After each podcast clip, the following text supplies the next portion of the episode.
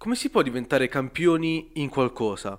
O perlomeno, se proprio non vuoi diventare un campione, come puoi diventare migliore o molto molto bravo in qualcosa? Beh, oggi tendo un po' a spiegare quelli che sono gli studi di Anders Ericsson, uno psicologo che ha trascorso tutta la sua vita a studiare come si diventa i numeri uno in qualcosa, o diciamo in tantissime diverse aree, l'una diversa dall'altra in base a quello che tu vuoi scegliere. Ma tutto questo dopo la sigla.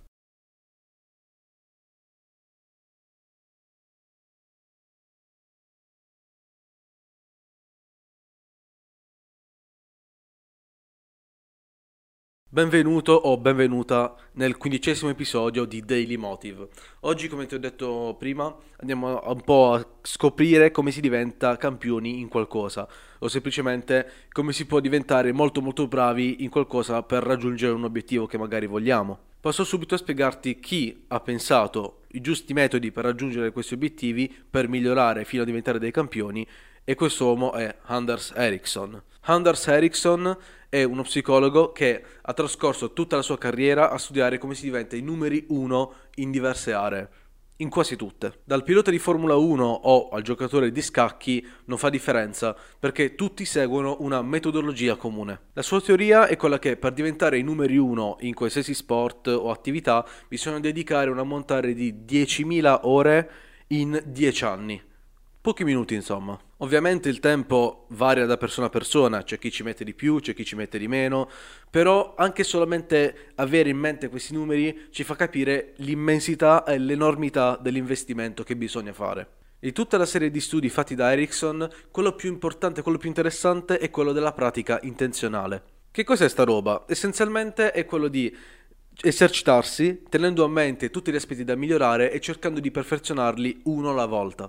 Ad esempio, se io sono un pilota di Formula 1, cercherò di fare nelle simulazioni, insomma, in quello che fanno i piloti, non lo so perché non lo sono, di fare magari la stessa identica curva più e più volte cercando di perfezionarla finché non viene naturale farla, finché non siamo proprio a nostro agio nel dire va bene, sì, ora la faccio ad occhi chiusi. Insomma, i campioni infatti hanno un diario nel quale segnano tutti i dati, tutto quello che devono fare e ogni singola cosa che va migliorata e la ripetono in continuazione finché non raggiungono quasi la perfezione. Ad esempio, quando io faccio la pasta al sugo mi viene pseudo decente. A me piace, mi sono soddisfatto dei miei risultati, ma ovviamente non mi metto là ad esercitarmi, a continuare a migliorare, capire dove ho sbagliato per arrivare ai livelli di cracco.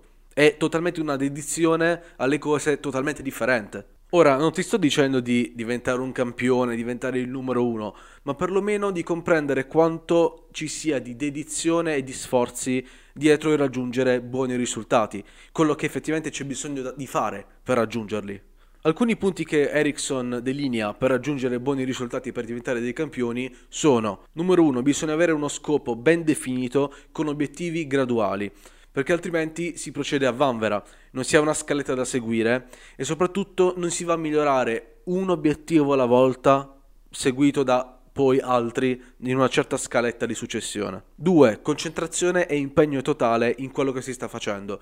Non, tutto il resto del mondo, quando ci si esercita per raggiungere certi obiettivi o migliorare in qualcosa, è fuori, non esiste più Esiste solamente quello che tu stai facendo adesso e l'obiettivo che vuoi raggiungere, il risultato, la perfezione che vuoi raggiungere. E basta. 3. Feedback immediato. Appena possibile cercano un feedback in quello che stanno facendo, nelle loro prestazioni, soprattutto quelli negativi, perché è lì che possono migliorare. 4. Ripetere quell'azione, riflettendo su di essa, cercando di capire dove poterla migliorare ogni volta che la si prova. Mettendo questi quattro punti insieme, che ora ripetiamo, avere uno scopo preciso, concentrarsi solamente su quello che si sta facendo, avere dei feedback immediati e ripetere sempre la stessa azione, si può arrivare ad avere dei risultati molto molto buoni, se non eccellenti. A meno che tu non voglia diventare un campione in qualcosa, beh, diciamo che quello che ti ho detto fino ad adesso non ti serve tutto, ma può farti riflettere e renderti conto su quanta dedizione e impegno sia necessario per raggiungere certi risultati. Quindi se vuoi raggiungere un obiettivo, vuoi realizzare un progetto, hai una certa idea, non venirmi a dire che non c'hai tempo, perché devi essere pronto a dedicarne una montagna. Detto questo, spero che questo metodo, queste riflessioni ti siano d'aiuto, soprattutto per capire l'enormità di impegno che c'è bisogno di dare, di metterci, è davvero una, cosa, una mole incredibile, gigantesca e 10.000 ore in 10 anni sono tantissimo tempo, quindi è meglio incominciare già da subito. Se vuoi scambiare due chiacchiere, io sono sempre disponibile sui miei social, Instagram, Motivation Podcast, anche Facebook, LinkedIn, YouTube, mi trovi come Offer di Ando Bonsegna o Motivation Podcast. E detto questo, noi ci rivecchiamo al prossimo episodio. Bye bye.